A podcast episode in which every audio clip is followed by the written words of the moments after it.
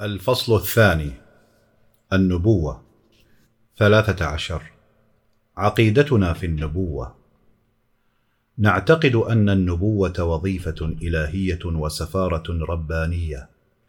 يجعلها الله تعالى لمن ينتجبه ويختاره من عباده الصالحين وأوليائه الكاملين في إنسانيتهم. فيرسلهم إلى سائر الناس لغاية إرشادهم إلى ما فيه منافعهم ومصالحهم في الدنيا والآخرة. لغرض تنزيههم وتزكيتهم من درن مساوئ الأخلاق ومفاسد العادات وتعليمهم الحكمة والمعرفة وبيان طريق السعادة والخير لتبلغ الإنسانية كمالها اللائق بها فترتفع إلى درجاتها الرفيعة في الدارين دار الدنيا ودار الآخرة. ونعتقد أن قاعدة اللطف على ما سيأتي معناها توجب أن يبعث الخالق اللطيف بعباده رسله لهداية البشر وأداء الرسالة الإصلاحية وليكونوا سفراء الله وخلفاءه. كما نعتقد أنه تعالى لم يجعل للناس حق تعيين النبي أو ترشيحه أو انتخابه. وليس لهم الخيرة في ذلك. بل أمر كل ذلك بيده تعالى لأنه أعلم حيث يجعل رسالته. وليس لهم أن يتحكموا في من يرسله هاديا ومبشرا ونذيرا ولا أن يتحكموا فيما جاء به من أحكام وسنن وشريعة. أربعة عشر. النبوة لطف. إن الإنسان مخلوق غريب الأطوار. معقد التركيب في تكوينه وفي طبيعته وفي نفسيته وفي عقله بل في شخصية كل فرد من أفراده وقد اجتمعت فيه نوازع الفساد من جهة وبواعث الخير والصلاح من جهة أخرى. فمن جهة قد جبل على العواطف والغرائز من حب النفس والهوى والأثرة وإطاعة الشهوات وفطر على حب التغلب والاستطالة والاستيلاء على ما سواه. والتكالب على الحياة الدنيا وزخارفها ومتاعها.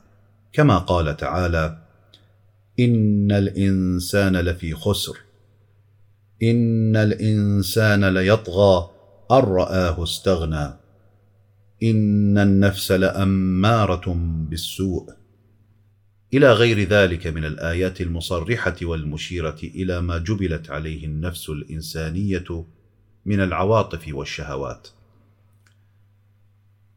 ومن الجهة الثانية خلق الله تعالى فيه عقلا هاديا يرشده إلى الصلاح ومواطن الخير وضميرا وازعا يردعه عن المنكرات والظلم ويؤنبه على فعل ما هو قبيح ومذموم.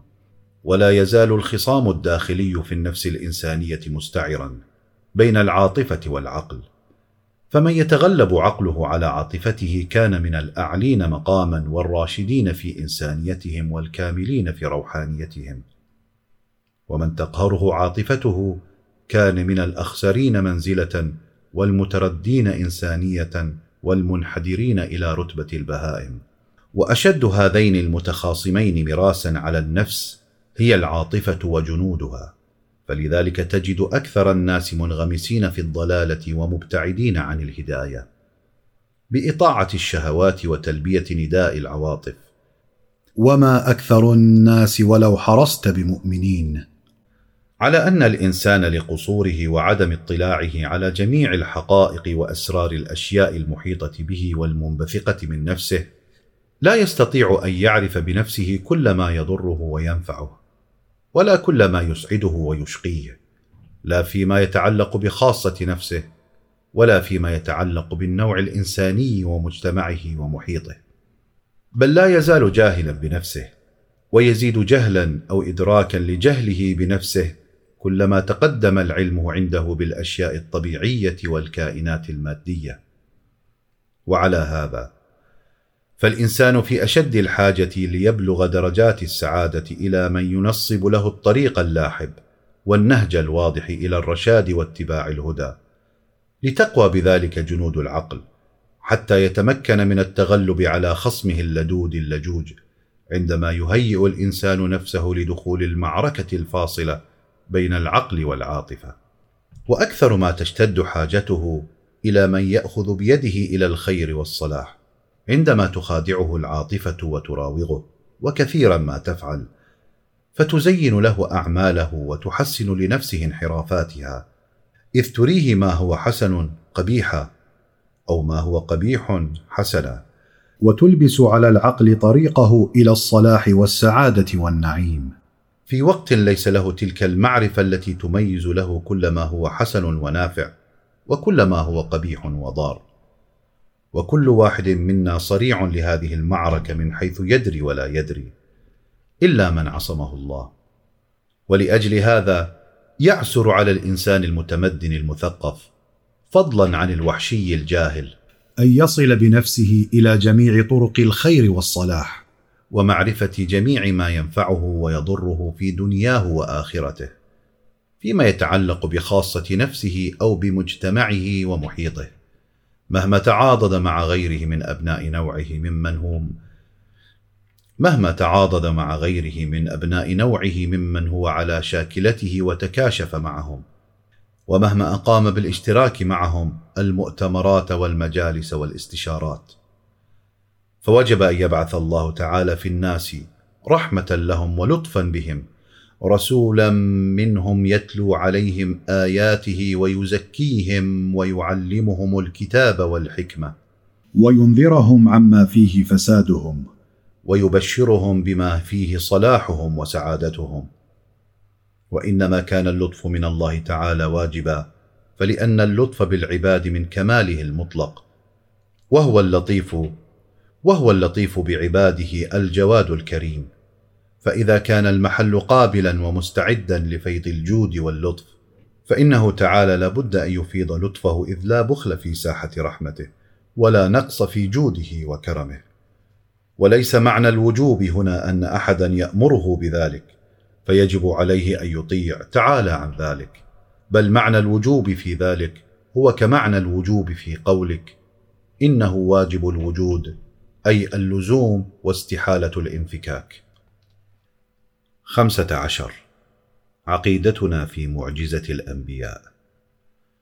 نعتقد أنه تعالى إذ ينصب لخلقه هاديا ورسولا لا بد أن يعرفهم بشخصه ويرشدهم إليه بالخصوص على وجه التعيين.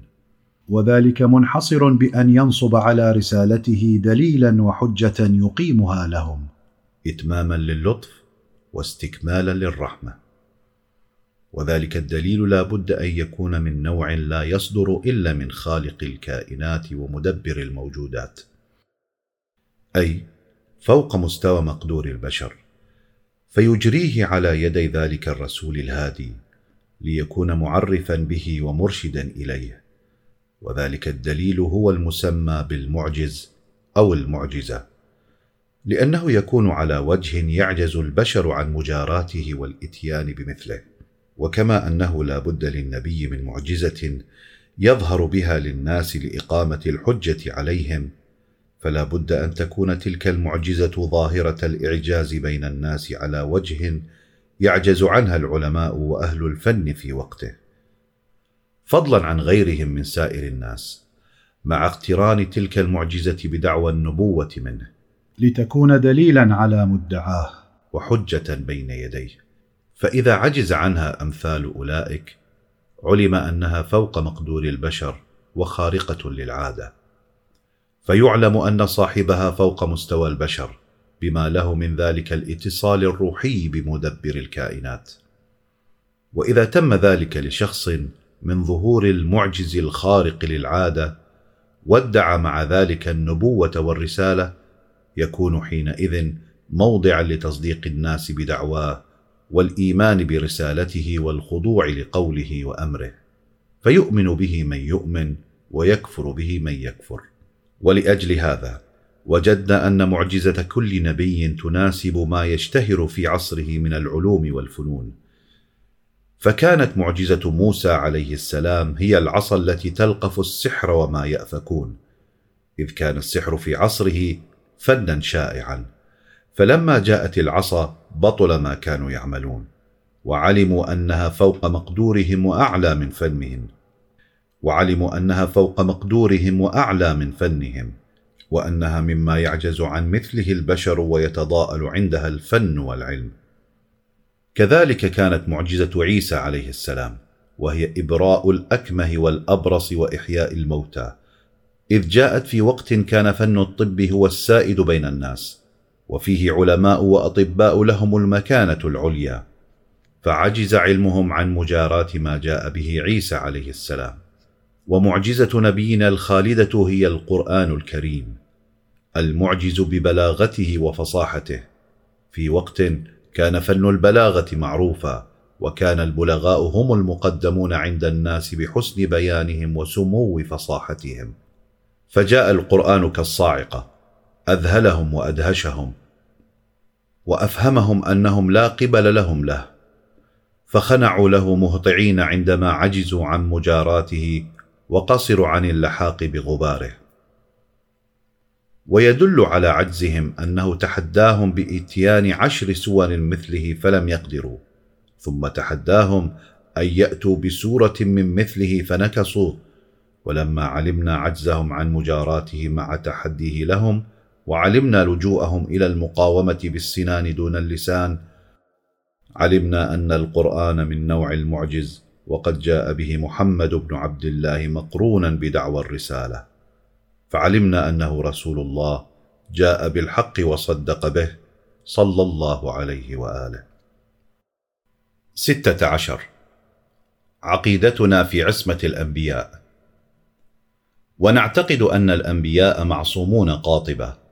وكذلك الأئمة عليهم جميعا التحيات الزاكيات. وخالفنا في ذلك بعض المسلمين فلم يوجب العصمة في الأنبياء فضلا عن الأئمة. والعصمة هي التنزه عن الذنوب والمعاصي صغائرها وكبائرها وعن الخطأ والنسيان. وإن لم يمتنع عقلا على النبي أن يصدر منه ذلك بل يجب أن يكون منزها حتى عما ينافي المروءة. كالتبذل بين الناس من أكل في الطريق أو ضحك عال وكل عمل يستهجن فعله عند العرف العام.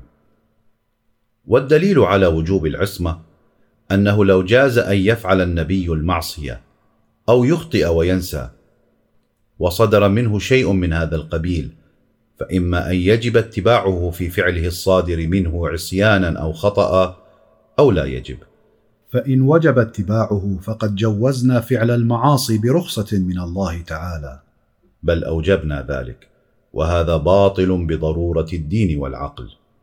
وإن لم يجب اتباعه فذلك ينافي النبوة التي لا بد أن تقترن بوجوب الطاعة أبدا.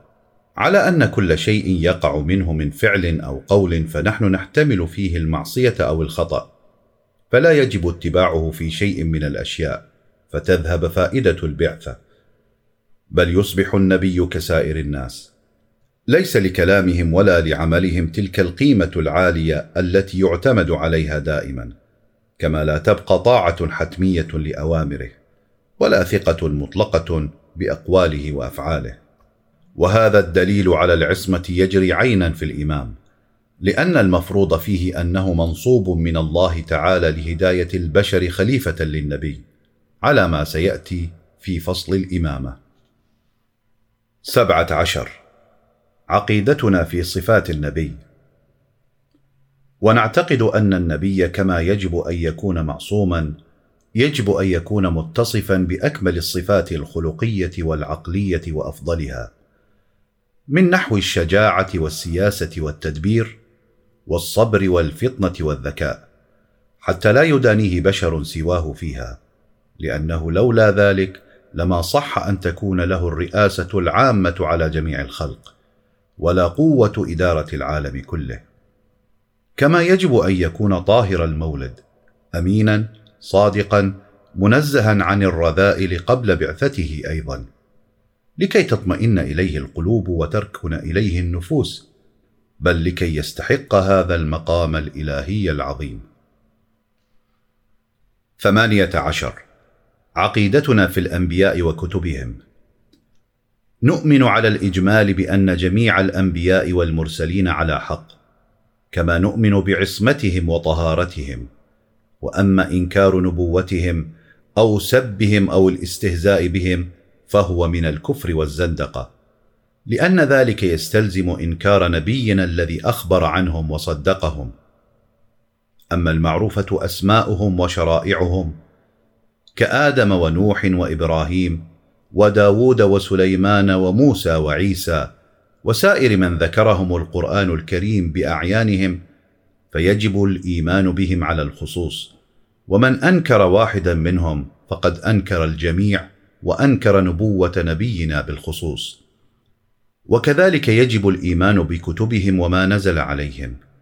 وأما التوراة والإنجيل الموجودان الآن بين أيدي الناس فقد ثبت أنهما محرفان عما أنزلا. بسبب ما حدث فيهما من التغيير والتبديل والزيادات والإضافات بعد زماني موسى وعيسى عليهما السلام بتلاعب ذوي الأهواء والأطماع. بل الموجود منهما أكثره أو كله موضوع بعد زمانهما من الأتباع والأشياع. تسعة عشر. عقيدتنا في الإسلام. نعتقد أن الدين عند الله الإسلام وهو الشريعة الإلهية الحقه التي هي خاتمة الشرائع وأكملها وأوفقها في سعادة البشر وأجمعها لمصالحهم في دنياهم وآخرتهم وصالحة للبقاء مدى الدهور والعصور. لا تتغير ولا تتبدل وجامعة لجميع ما يحتاجه البشر من النظم الفردية والإجتماعية والسياسية. ولما كانت خاتمة الشرائع ولا نرتقب شريعة أخرى تصلح هذا البشر المنغمس بالظلم والفساد فلا بد أن يأتي يوم يقوى فيه الدين الإسلامي فيشمل المعمورة بعدله وقوانينه. ولو طبقت الشريعة الإسلامية بقوانينها في الأرض تطبيقا كاملا صحيحا لعم السلام بين البشر وتمت السعادة لهم. وبلغوا أقصى ما يحلم به الإنسان من الرفاه والعزة والسعة والدعة والخلق الفاضل. ولانقشع الظلم من الدنيا وسادت المحبة والإخاء بين الناس أجمعين. ولمح الفقر والفاقة من صفحة الوجود. وإذا كنا نشاهد اليوم الحالة المخجلة والمزرية عند الذين يسمون أنفسهم بالمسلمين فلأن الدين الإسلامي في الحقيقة لم يطبق بنصه وروحه. ابتداء من القرن الأول من عهودهم واستمرت الحال بنا نحن الذين سمينا أنفسنا بالمسلمين من سيء إلى أسوأ إلى يومنا هذا.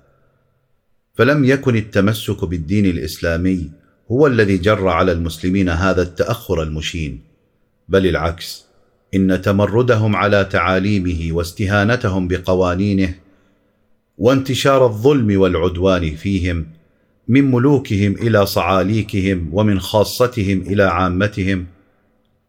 هو الذي شل حركة تقدمهم وأضعف قوتهم وحط معنوياتهم وحطم معنوياتهم وجلب عليهم الويل والثبور فأهلكهم الله تعالى بذنوبهم.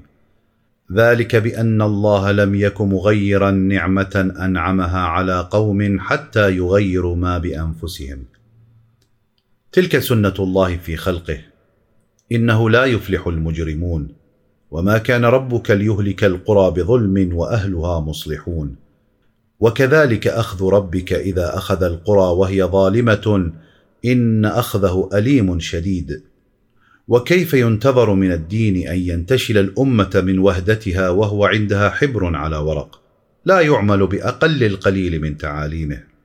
إن الإيمان والأمانة والصدق والإخلاص وحسن المعاملة والإيثار وأن يحب المسلم لأخيه ما يحبه لنفسه وأشباهها من أول أسس دين الإسلام. والمسلمون قد ودعوها من قديم أيامهم إلى حيث نحن الآن.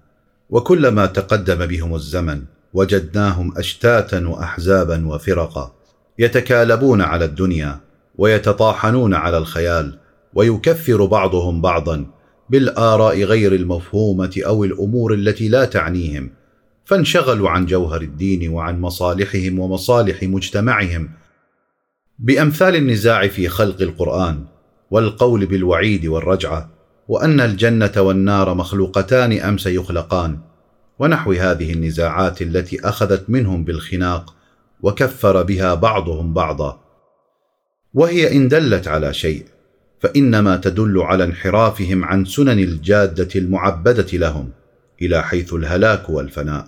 وزاد الانحراف فيهم بتطاول الزمان حتى شملهم الجهل والضلال وانشغلوا بالتوافه والقشور.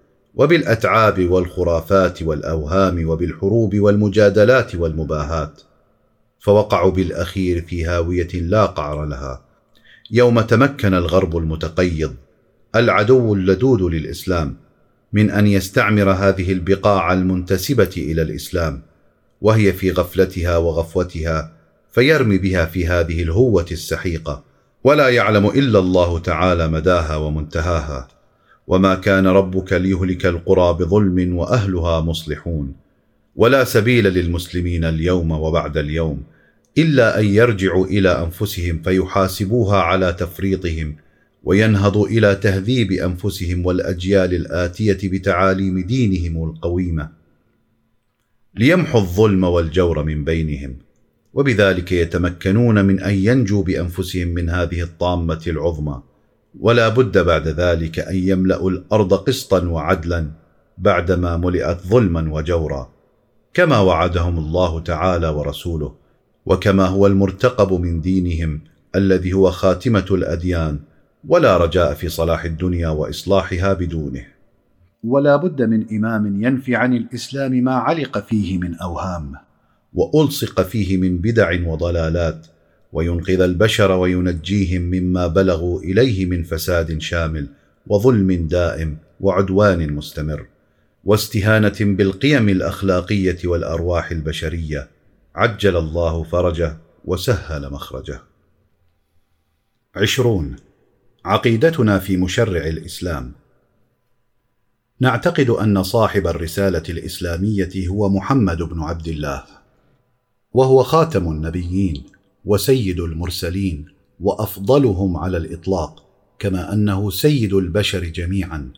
لا يوازيه فاضل في فضل ولا يدانيه أحد في مكرمة ولا يقاربه عاقل في عقل ولا يشبهه شخص في خلق وإنه لعلى خلق عظيم. ذلك من أول نشأة البشر إلى يوم القيامة. واحد وعشرون. عقيدتنا في القرآن الكريم. نعتقد أن القرآن هو الوحي الإلهي المنزل من الله تعالى على لسان نبيه الأكرم. فيه تبيان كل شيء وهو معجزته الخالدة التي أعجزت البشر عن مجاراتها في البلاغة والفصاحة. وفيما احتوى من حقائق ومعارف عالية لا يعتريه التبديل والتغيير والتحريف. وهذا الذي بين أيدينا نتلوه هو نفس القرآن المنزل على النبي. ومن ادعى فيه غير ذلك فهو مخترق أو مغالط أو مشتبه وكلهم على غير هدى. فإنه كلام الله الذي لا يأتيه الباطل من بين يديه ولا من خلفه. ومن دلائل إعجازه أنه كلما تقدم الزمن وتقدمت العلوم والفنون فهو باق على طراوته وحلاوته وعلى سمو مقاصده وأفكاره. ولا يظهر فيه خطأ في نظرية علمية ثابتة ولا يتحمل نقد حقيقة فلسفية يقينية. على العكس من كتب العلماء وأعاظم الفلاسفة. مهما بلغوا في منزلتهم العلمية ومراتبهم الفكرية فإنه يبدو بعض منها على الأقل تافها أو نابيا أو مغلوطا كلما تقدمت الأبحاث العلمية وتقدمت العلوم بالنظريات المستحدثة. حتى من مثل أعاظم فلاسفة اليونان كسقراط وأفلاطون وأرسطو الذين اعترف لهم جميع من جاء بعدهم بالأبوة العلمية والتفوق الفكري. ونعتقد أيضا بوجوب احترام القرآن الكريم وتعظيمه بالقول والعمل. فلا يجوز تنجيس كلماته حتى الكلمة الواحدة المعتبرة جزءا منه على وجه يقصد منها أنها جزء منه. كما لا يجوز لمن كان على غير طهارة أن يمس كلماته أو حروفه. لا يمسه إلا المطهرون. سواء كان محدثا بالحدث الأكبر كالجنابة والحيض والنفاس وشبهها أو محدثا بالحدث الأصغر حتى النوم إلا إذا اغتسل أو توضأ على التفاصيل التي تذكر في كتب الفقه. كما أنه لا يجوز إحراقه. ولا يجوز توهينه بأي ضرب من ضروب التوهين الذي يعد في عرف الناس توهينا مثل رميه أو تقذيره أو سحقه بالرجل أو وضعه في مكان مستحقر. فلو تعمد شخص توهينه وتحقيره بفعل واحد من هذه الأمور وشبهها فهو معدود من المنكرين للإسلام وقدسيته المحكوم عليهم بالمروق عن الدين والكفر برب العالمين. اثنان وعشرون. طريقة إثبات الإسلام والشرائع السابقة. لو خاصمنا أحد في صحة الدين الإسلامي نستطيع أن نخصمه بإثبات المعجزة الخالدة له وهي القرآن الكريم. على ما تقدم من وجه إعجازه وكذلك هو طريقنا لإقناع نفوسنا عند ابتداء الشك والتساؤل اللذين لا بد أن يمرا على الإنسان الحر في تفكيره عند تكوين عقيدته أو تثبيتها. أما الشرائع السابقة كاليهودية والنصرانية فنحن قبل التصديق بالقرآن الكريم أو عند تجريد أنفسنا عن العقيدة الإسلامية لا حجة لنا لإقناع نفوسنا بصحتها ولا لإقناع المشكك المتسائل إذ لا معجزة باقية لها كالكتاب العزيز. وما ينقله أتباعها من الخوارق والمعاجز للأنبياء السابقين فهم متوهمون في نقلهم لها أو حكمهم عليها. وليس في الكتب الموجودة بين أيدينا المنسوبة إلى الأنبياء كالتوراة والإنجيل. ما يصلح أن يكون معجزة خالدة تصح أن تكون حجة قاطعة ودليلا مقنعا في نفسها قبل تصديق الإسلام لها. وإنما صح لنا نحن المسلمين أن نقر ونصدق بنبوة أهل الشرائع السابقة فلأن بعد تصديقنا بالدين الإسلامي كان علينا أن نصدق بكل ما جاء به وصدقه.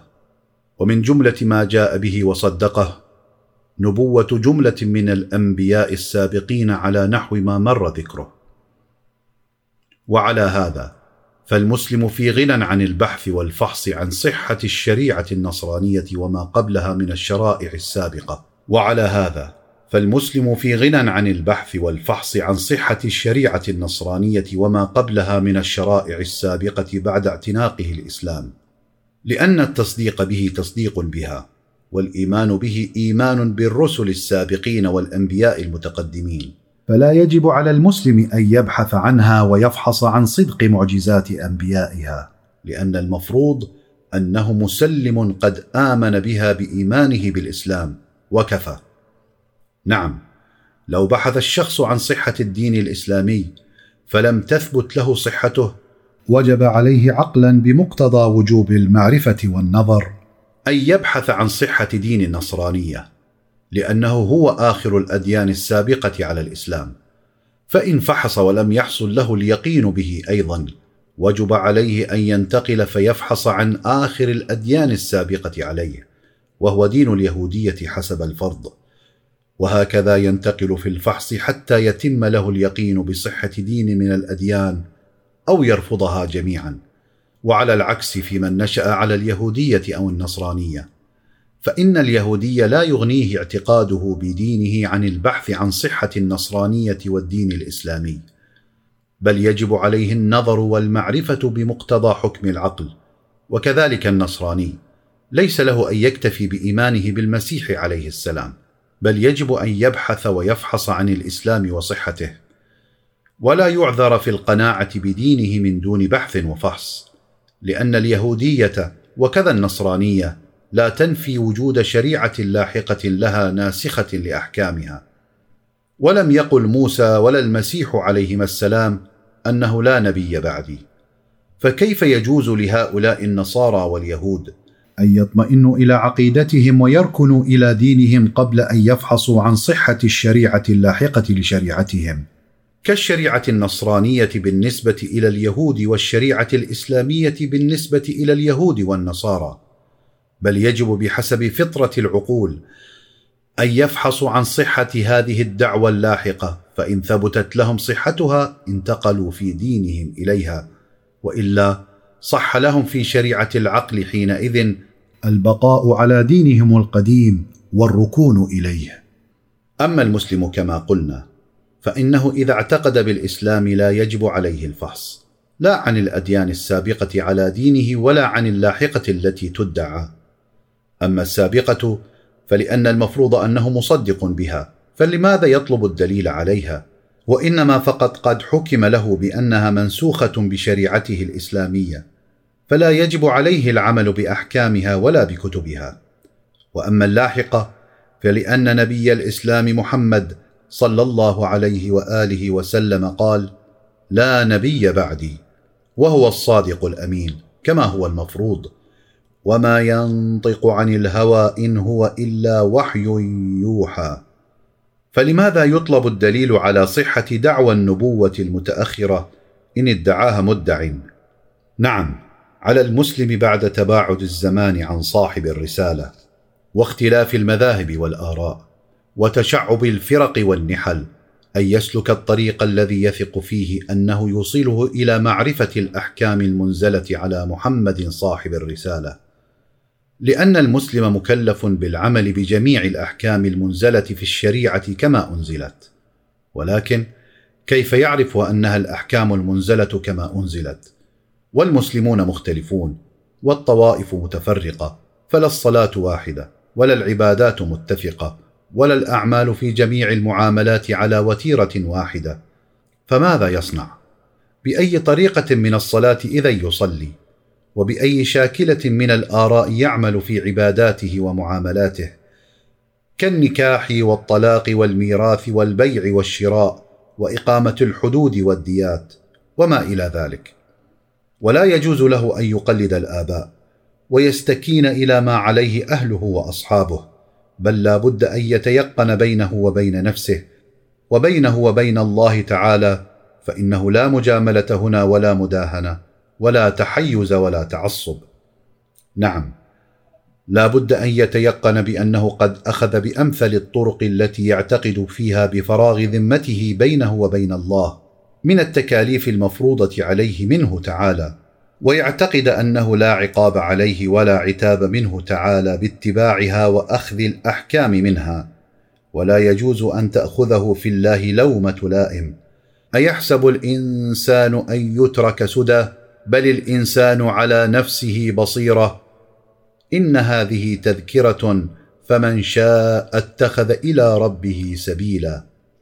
وأول ما يقع التساؤل فيما بينه وبين نفسه أنه هل يأخذ بطريقة آل البيت أو يأخذ بطريقة غيرهم؟ وإذا أخذ بطريقة آل البيت فهل الطريقة الصحيحة طريقة الإمامية الاثني عشرية؟ أو طريقة من سواهم من الفرق الأخرى. ثم إذا أخذ بطريقة أهل السنة فمن يقلد من المذاهب الأربعة أو من غيرهم من المذاهب المندرسة؟ هكذا يقع التساؤل لمن أعطي الحرية في التفكير والاختيار حتى يلتجئ من الحق إلى ركن وثيق. ولأجل هذا وجب علينا بعد هذا أن نبحث عن الإمامة وأن نبحث عما يتبعها في عقيدة الإمامية الاثني عشرية.